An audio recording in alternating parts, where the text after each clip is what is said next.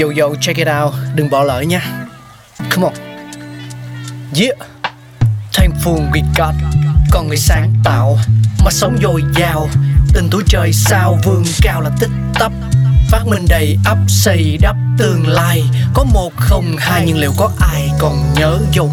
Xin được gửi lòng biết ơn vô hạn đến những con người không ngừng sáng tạo, mang đến những phát minh mới thay đổi cuộc sống. Thankful we got. Hello hello, xin chào mừng tất cả quý vị và các bạn đang quay trở lại với Thankful We Got của Pladio. Và ngày hôm nay chúng ta sẽ cùng nhau tìm hiểu về giấy. Một loại dụng cụ rất là quen thuộc với tất cả mọi người đúng không ạ? Và ngày nay, những sản phẩm được làm từ giấy đang rất phổ biến trong mọi hoạt động của cuộc sống. Nhưng có mấy ai biết được giấy là có từ đâu hay không? Và lịch sử hình thành phát triển của nó ra sao? Thì bây giờ hãy cùng Phương Duyên tìm hiểu nha.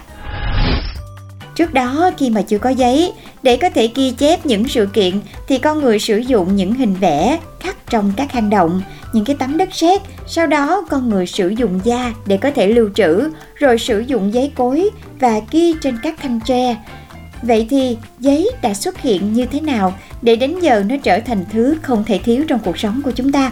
Giấy về cơ bản là một dạng vật liệu được làm từ chất xơ, độ dày của chúng chỉ dày từ vài trăm mm cho đến vài cm, có nguồn gốc từ thực vật.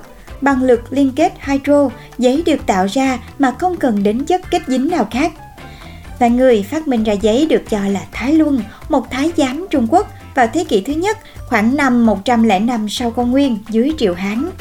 Ông đã dâng các mẫu giấy này lên cho vua thời đó, nên Thái Luân được phong quý tước, quý tộc và chức quan trong triều đình – nhưng không hiểu sao, sau đó ông lại bị quan triều đình hợp mưu, gây rắc rối nên bị nhà vua ghét bỏ.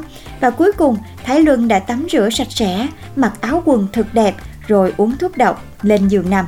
Vậy thì giấy được làm ra như thế nào?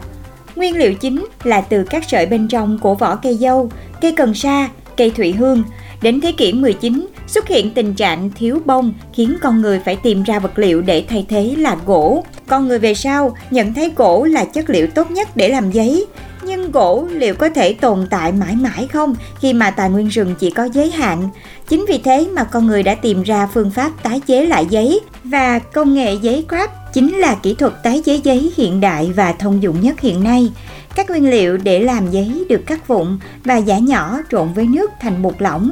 Sau đó, hỗn hợp được múc ra một cái rây nổi trên mặt nước. Lưới ở đáy rây được gắn vào khung, mỗi tờ giấy được múc ra và làm khô ở trong rây.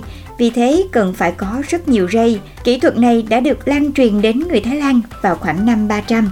Đến khoảng năm 600 thì kỹ thuật này được cải tiến khi sử dụng rây mút lan truyền ở Triều Tiên và sau đó là Nhật Bản. Và kỹ thuật này vẫn còn được sử dụng cho đến ngày nay. Ở Nhật Bản, họ cải tiến thêm bằng cách pha vào bột của sợi giấy nhựa từ rễ của cây bột mì. Các sợi được phát tán nhiều hơn và không bị vón cục.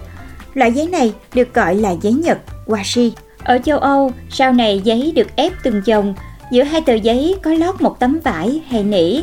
Qua đó mà quá trình làm khô giấy được tăng nhanh hơn và giấy cũng được nén chặt lại. Ngay từ thế kỷ thứ hai, khăn tay bằng giấy đã có ở Trung Quốc Tờ báo Bắc Kinh là tờ báo giấy đầu tiên phát hành năm 363. Thế kỷ thứ 6 bắt đầu sản xuất ra giấy vệ sinh từ giấy rơm rạ rẻ tiền nhất. Với sự mở rộng của con đường tơ lụa, Trung Quốc đã sản xuất giấy và truyền bá sang Việt Nam và Triều Tiên kể từ thế kỷ thứ ba, sang Nhật Bản vào thế kỷ thứ tư và cuối thế kỷ thứ bảy được truyền sang các nước Ấn Độ, Nepal, Pakistan và Bangladesh.